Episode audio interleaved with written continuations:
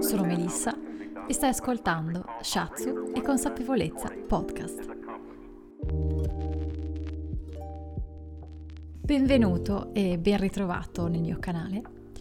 Oggi, come forse saprai se mi segui nei canali Facebook e Instagram, inizia una rubrica, una sorta di calendario dell'avvento di Shatsu e Consapevolezza.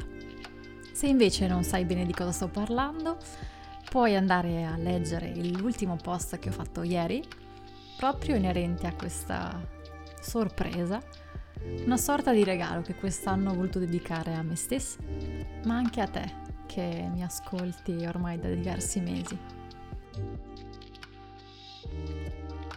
In sostanza si tratta di accompagnarti ogni giorno nel calendario dell'avvento, quindi da oggi, primo dicembre, fino al 24, con una frase che io pescherò dal mio vaso delle frasi magiche tutti i giorni e con te farò una breve riflessione. Chissà che magari appunto in questo periodo, che soprattutto per la medicina cinese, per la filosofia orientale, è un periodo di introspezione, di riflessione, di riconnettersi col proprio centro, magari queste frasi possano toccare anche il tuo di centro e portarti in una sorta di meditazione guidata. Buon ascolto!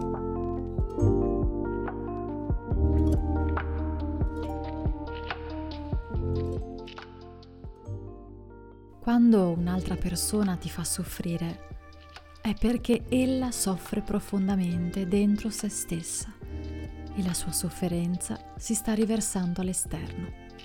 Questa persona non ha bisogno di punizioni, ha bisogno di aiuto. Teach Nathan. A volte siamo portati a pensare che chi ci fa soffrire lo faccia perché voglia farci effettivamente del male, voglia magari offenderci, voglia procurarci del dolore, voglia infastidirci o criticarci. Ma spesso, se non tutte le volte, questa persona sta solo riflettendo qualcosa che è già dentro di sé, è già dentro di lei, qualcosa che non sa riconoscere, non sa esprimere.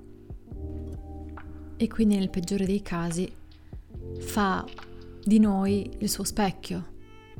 È come se potesse finalmente trovarsi di fronte a se stessa e buttar fuori tutto.